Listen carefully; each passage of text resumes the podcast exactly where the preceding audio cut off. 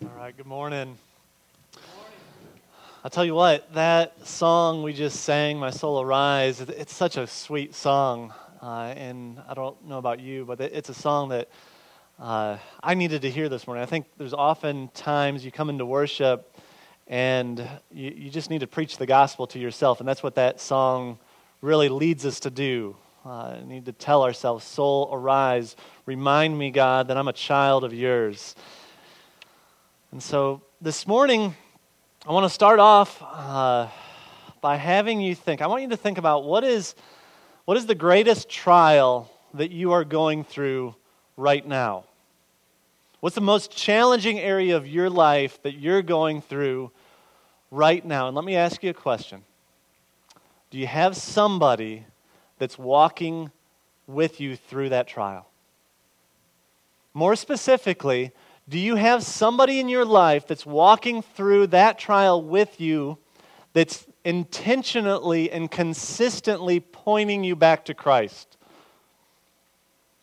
Today, my prayer is as we look at this passage in Luke chapter 17, that we'll see the benefit of having somebody care for our souls in that way.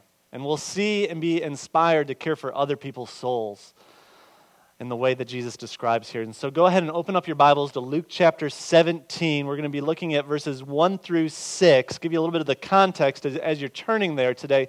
So Jesus has been really rebuking the Pharisees over and over. Over the last few chapters, he's been getting on the Pharisees because the Pharisees are just not good people. Uh, they pretend to be good people, but they're not. And so, even when Jesus is talking to his disciples, he's talking loud enough so the Pharisees hear him and he's rebuking them. And recently, he's primarily been focusing on the Pharisees' love of money. The last uh, parable that we read last week, uh, the, the rich man and Lazarus, was another indictment against the Pharisees, was telling the Pharisees, look, your wealth, just because you're rich, that doesn't mean God has blessed you. Okay, whether you're rich or whether you're poor, that doesn't tell you the whole story. That's not your whole story. And so today he turns back to his disciples. He's talking directly to them, but he's, again, he's talking loud enough for the Pharisees to hear. And again, he's warning his disciples don't be like these Pharisees. And his focus is on the disciples' relationship with one another. He wants them to care deeply for one another's souls. In other words, he wants them to care deeply for the relationship that they have with God. They want their, their best friends, their family, to have a good relationship with God, and that's significant. And this passage really gives a picture of what that might look like. There, there's three commands that Jesus gives his disciples, and then there's an encouragement to, for them to, to trust in him, for them to be obedient to these commands. And so let's pray, and then we're going to dive into this passage together.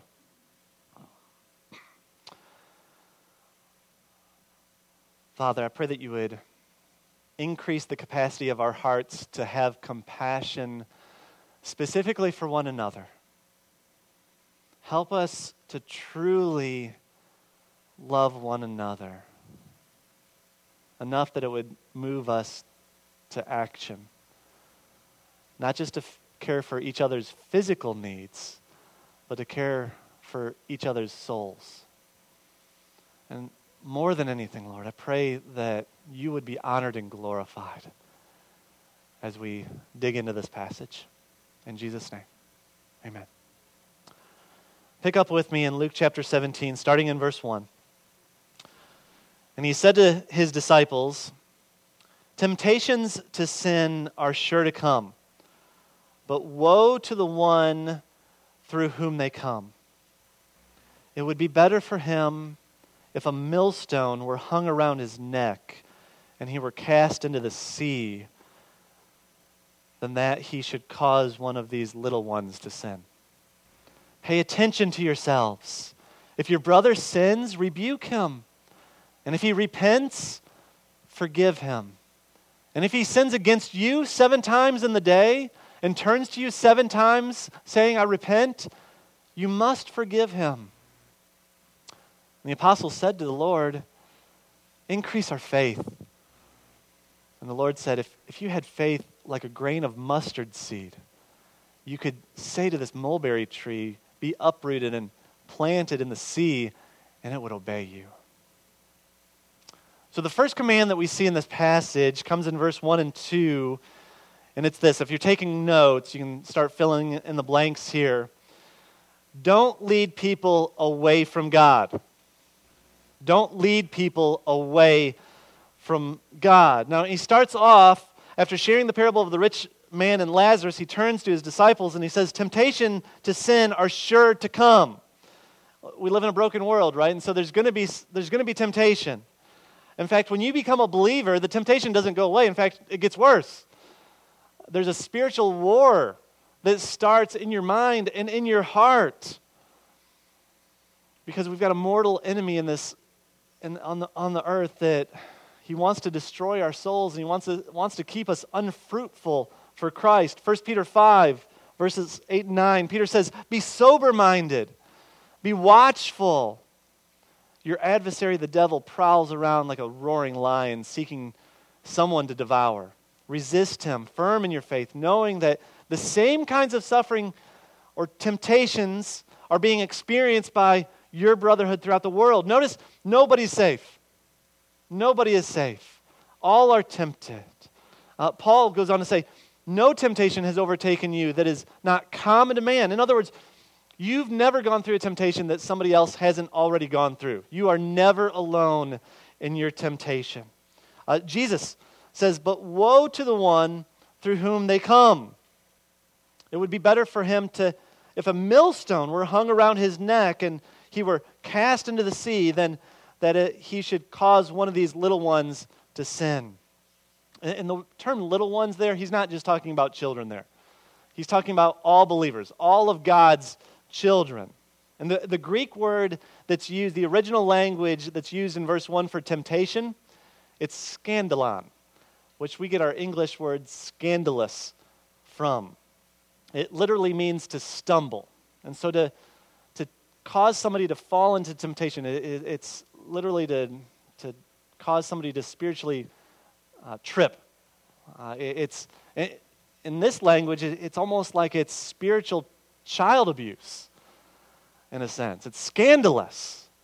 Deserves a severe condemnation. He mentions a millstone. It's a large rock that they would use to crush grain. And even the best swimmers, if they've got one of these tied around their neck, they're not going to be able to swim to the surface. And so Jesus is essentially saying that, look, it would be better for you to experience a premature, premature physical death than to experience the eternal agony of, of hell because you led a, somebody away from God. And again, Jesus is speaking to his disciples, warning them don't be like the Pharisees. Uh, Jesus, earlier in Luke calls the, he's talking to the crowds and he, he says, Look, beware of the leaven of the Pharisees. In other words, the hypocritical teaching of the Pharisees, it's kind of like yeast and warm bread, it just spreads. Their, their teaching's like a disease that you don't want to catch. And pretending to be godly, they were leading people away from God. And as a teacher of the Bible, I, I, I recognize that my, my role, my job is, is risky. Uh, James, the half brother of Jesus, in his short letter, he wrote in James 3 1, Not many of you should become teachers. My brothers, for you know that we who teach will be judged with greater strictness. Uh, the author of Hebrews likewise says, Obey your leaders and submit to them, for they are keeping watch over your souls as those who will have to give an account. This is why I spend hours preparing to, to teach God's word. This is, this is why I need your prayers. I covet your prayers that I would, I would teach correctly and the, the truth. Uh, this is why I need you to keep me accountable. If I say something that uh, is just wrong and could potentially lead somebody away from God, I need you to tell me that, confront me about that.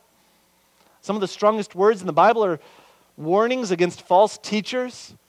And so if you're a teacher of the Bible, if you lead a MC, if you are a teacher in Mercy Kids, or uh, have a Bible study at work that, that you lead, th- these passages should cause you to have a, a healthy fear. But even if your primary role is not a teacher, these passages should still cause you to pause. There, there's other ways that we can lead people away from God into temptation. First, obviously, there's the, the direct temptation, okay? Drug dealers, uh, prostitutes, young men tempting girls to give up their, their virtue, husbands who convince their wives to cheat on their, their taxes. In, in the Bible, you see David commanding his men to murder Uriah to cover up his own adultery, or, or you've got Jeroboam who leads the whole nation of Israel to worship idols. So there's direct temptation. But also there's indirect ways that we lead people into temptation. Often it's provoking people to anger. Uh, Ephesians mentions specifically, fathers, you should not provoke your, your, your children into anger. Uh, leading people into gossip. Um, women dressing provocatively. And it, and it, can go even with you're not doing anything uh, at all. Sometimes it's just parents not discipling their kids and allowing the world to teach them what they should know about God. Then, third, by example. You can lead people away from God and tempt into temptation by example. Parents, I mean, you know this, right? It's a humbling thing to watch your child behave sinfully because they're just doing what they saw their parent do. They copy you. It's humbling. Uh, also, though, we need to be aware of not abusing our Christian liberty. Um, if you, and Paul talks about this, if, if you have a, a, weaker brother, is how he phrases it. If they think eating meat is a sin, you shouldn't eat meat around them. Uh, if you've got somebody who struggles with alcohol, you ought not have a drink around that person. And so you can lead people into temptation just by your example. Uh, I know Cam and I are approaching the, the season of life where it won't be long before we're starting to send our kids out into the real world. And whether they go to college or off to another career, uh, it's a scary thing as a parent.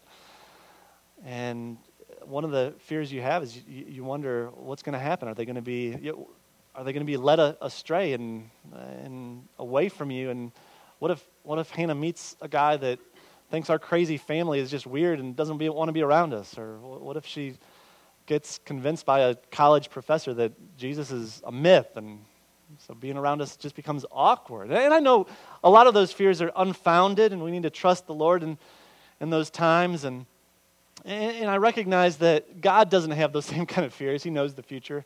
There's no uncertainty in God's mind. But in this passage, I, I really do think you, you, you see God's personality, his love for his children in these verses. Just like us, he longs for his children to be close to him. He longs for them to have a good relationship with one another, too. I mean, I want our kids to get along. And so he goes on to another commandment in verse 3. He says, Don't let people drift away from God. Okay? Don't let people drift away from God. Okay? And so you don't want to push them away, but you also, if, they, if you see them drifting away, you, you ought to run after them. Okay? Just like the parable of the, the lost sheep. You leave the 99, go after the one. You should go after those who are drifting away. Pay attention to yourselves, he says. If your brother sins, rebuke him. And if he repents, forgive him. And th- that phrase, pay attention to yourself, it could be referring backwards, and it would mean then pay attention to yourself. Uh, don't cause somebody else to stumble. But it also could be pointing forward, and it could mean corporately pay attention to one another. Uh, some translations say be on guard. And so then it would be be a guardian for each other's souls. I think that interpretation makes the most sense, especially in light of the rest of the verse. Uh, the primary command here is to, to rebuke your brother in Christ if they're in sin. Now, let's, start, let's talk about what that is not. Okay, what does it mean to, to rebuke? It, doesn't mean this, because this is often, often when we think about rebuking, we think about just angrily confronting somebody about something that they've done wrong. That's what we think of when we think of rebuke. That is not what Jesus has in mind here and here in this passage.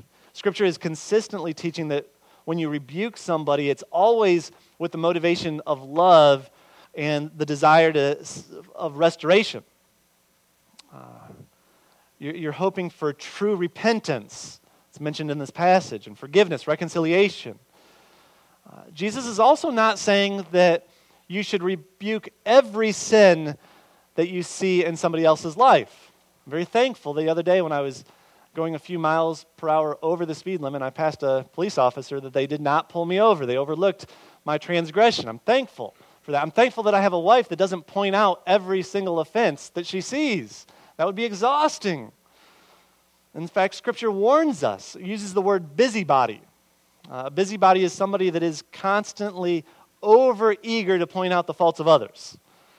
And so Scripture says, don't be a busybody. There, there's certain minor offenses that we should simply overlook. Uh, so Proverbs 19:11, good sense makes one slow to anger, and it is his glory to overlook an offense.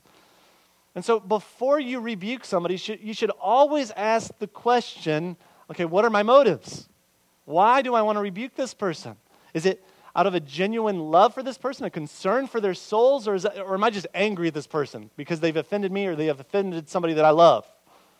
Why do I want to rebuke them? Uh, Jesus teaches us that we should first pull the plank out of our own eye so that we can get the speck out of our brother's eye, right? And so he's encouraging us to get the speck out of our brother's eye, but first we need to deal with our own sin. Is there anything that I've done to contribute to this problem? So you should, should check your motives before you rebuke. And so the question is when should you rebuke? What sins are too serious to overlook? Uh, there's a the book that we went through in cross training uh, by Ken Sande, The Peacemaker, is really helpful in this. Uh, number one, when should you rebuke? You should ask the question is it dishonoring to God? Okay, so is, is this a believer or somebody who proclaims to be a Christian and what they're doing is harming their witness or it's uh, potentially causing others to think less of God or less of His church or less of the the word. It may be necessary in that moment to lovingly rebuke that person. Secondly, number two, is it damaging your relationship between them? Have they done something that's so offensive that it's causing you to feel bitterness? Is it causing you to feel resentment in your heart? Uh, and in these situations, again, it's really important that we check our motives and, and make sure if there's a plank in our eye that we remove that first, make sure our motives are right. And, and in fact, often in these kind of situations, it's wise to seek outside counsel to help you guide you through the messy situation. Number three, is it hurting others? Is what they are doing hurting others? And so, obviously, things like abuse or drunk driving, but also potentially leading others away from God due to their example or false teaching or gossiping or, uh, or other things that could potentially cause harm. Uh, it's time to lovingly rebuke them. And then, number four, is it hurting the offender? Is it hurt, are they hurting themselves? Are, are they addicted to something that it's causing them uh, real harm? Are they, maybe it's alcohol or drugs or pornography. Uh, maybe they're, they're cutting. That's self harm. Maybe they're developing some eating disorder. And, and, yes, during those times, we need to lovingly rebuke them and help restore them to a healthy lifestyle. And so, there, before you rebuke somebody, you need to think through is this something that should just be overlooked, or is this something that's serious enough that we need to lovingly confront? And so, the next question then is okay, how do we do that? What does that look like? How do we lovingly rebuke somebody? Well, I would encourage you to turn in your Bibles to Galatians chapter 6. It's to the right. If you're in Luke, turn to the right. Might keep your finger in Luke, but if you go to the right, you're going to find Galatians. And in Galatians chapter 6, which is on page 1078 if you're looking for it. 1078. Galatians 6 1 is really helpful in teaching us how we ought to rebuke somebody. And so, again, this is not just angrily confronting somebody because they've done something wrong. It says, Brothers, this is Paul talking. If anyone is caught in any transgression, you who are spiritual should restore him in a spirit of gentleness. Notice here in Galatians and back in Luke, he's talking to, he says, if your brother, okay, he says, brothers, if anyone is caught. He's talking about other believers. Uh, we're supposed to care for unbelievers also, but the primary focus in these passages, especially in Luke, he's talking about your brothers in Christ, your brothers and sisters in Christ.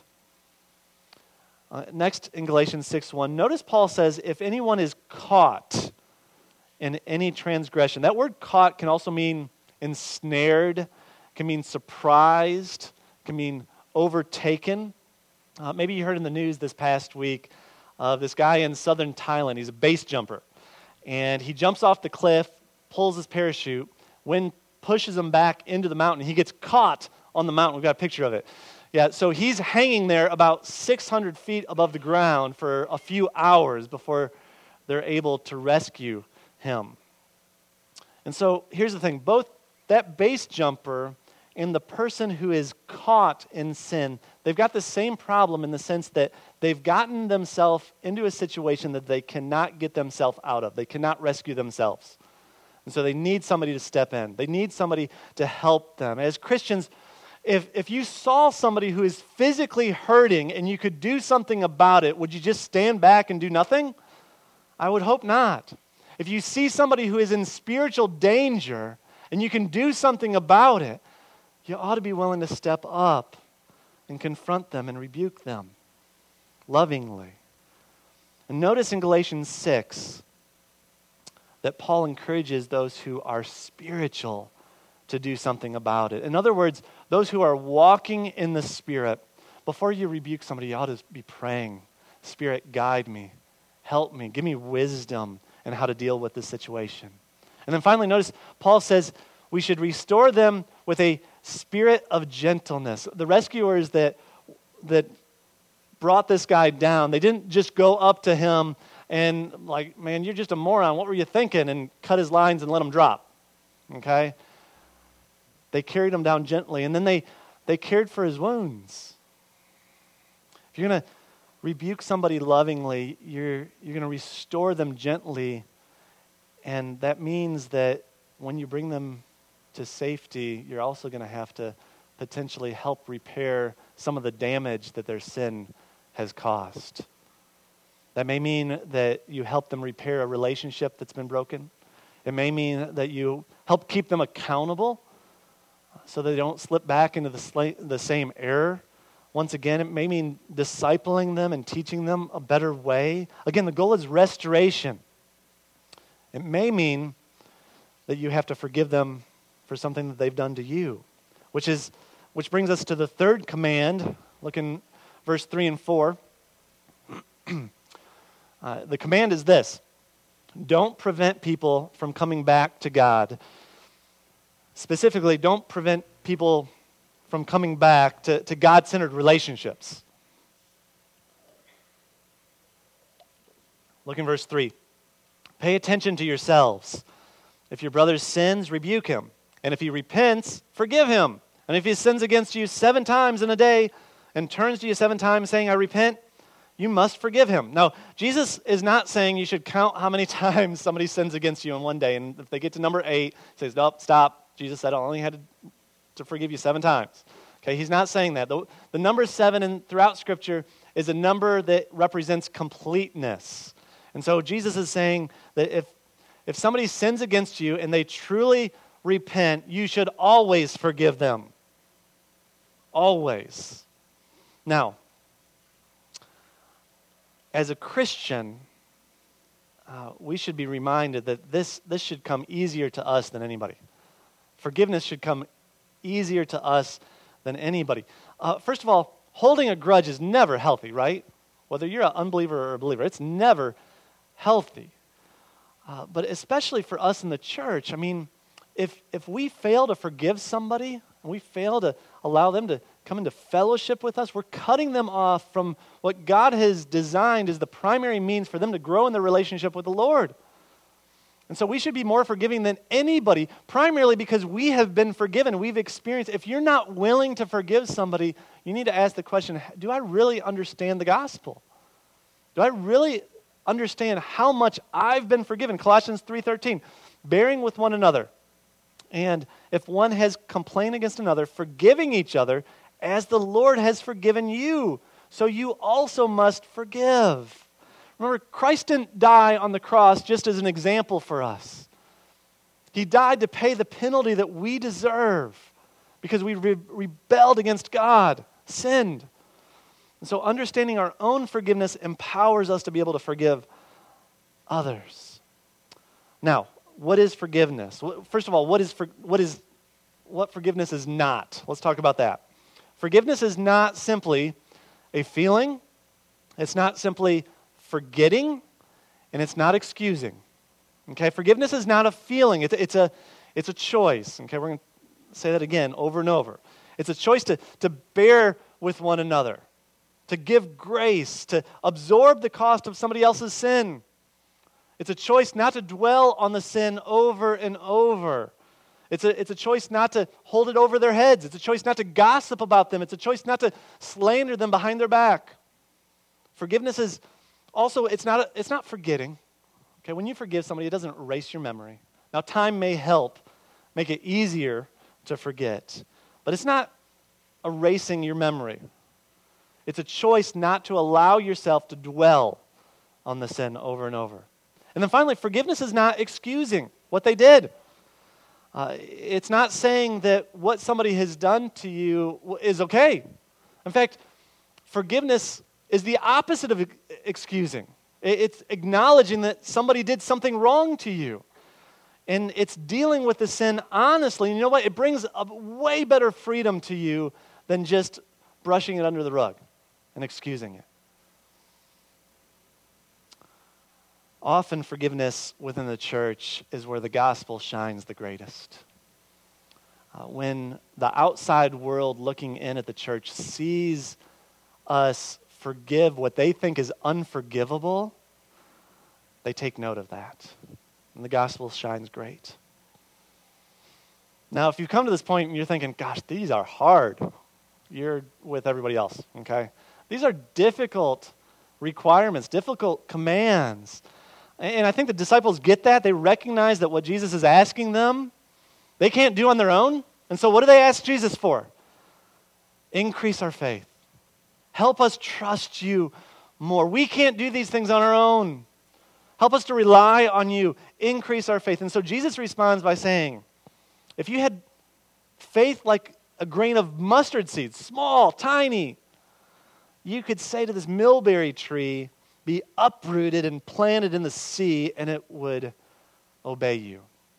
I want to make this really clear. Jesus is not saying that faith is like some kind of force, like on Star Wars, okay? That you can like move something with your with your uh, your faith, okay? He is saying that faith is powerful, though. Faith is really powerful. Faith is powerful to help you not lead other people astray.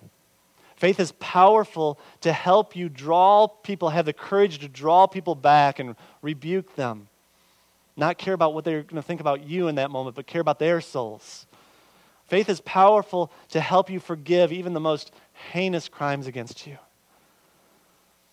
Remember, we are like conduits for God's grace and for God's love. Uh, we're, we're like the pipeline. And if we're not plugged into the source, we're like an extension cord, right? If you're not plugged into the source of that power, we're going to be like a dried up well. We're not going to have the resources. We're going to have little to offer somebody else. We love because God first loved us. And so we've got to be plugged into a relationship that is thriving with God for us to be able to care for other people's souls well.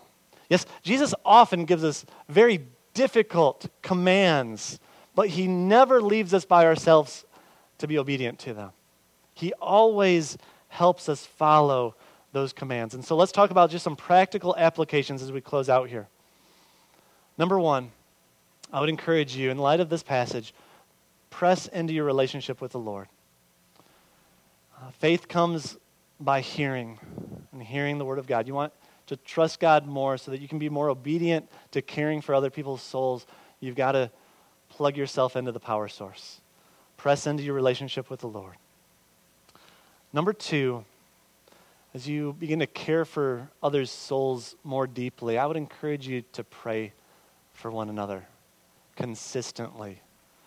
Uh, if you're a member, uh, hopefully uh, you've got the, membery, the, the members directory uh, as an app on your phone. If you don't have that yet, you can talk to myself, you can talk to Laura Cook. We'll get you set up with that. Uh, Perry and I have challenged one another to uh, every single day take a portion of that list and, and just pray specifically for people. And if you break it down into, I think, five people a day, you'll get through everybody in, the, in a week, or every family in a week.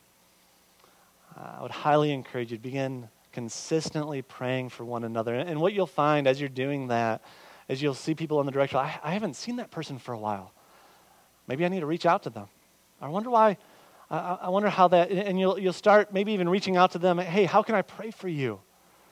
I mean, I would love for, man, it would be so awesome for our members, your phones to be blown up throughout the week. How can I pray for you? How can I pray for you? How can I pray for you? Um, get to know each other by just praying for one another. Care for one another's souls in that way. And then, number three, join an MC. If you haven't gotten, whether you're a member or not, right now is a time for you to get plugged in, not just on Sunday mornings. Because reality, to to care for other people's souls and have people care for your souls like this, like we're talking about today, it's not going to happen very easily if you're only coming on a Sunday morning, especially if you're only coming on a Sunday morning every once in a while. It's going to take forever for you to build it, and you may never build those relationships, honestly. In fact, most of the people who get disconnected from Mercy Hill are people who stop coming to a missional community or never come to a missional community.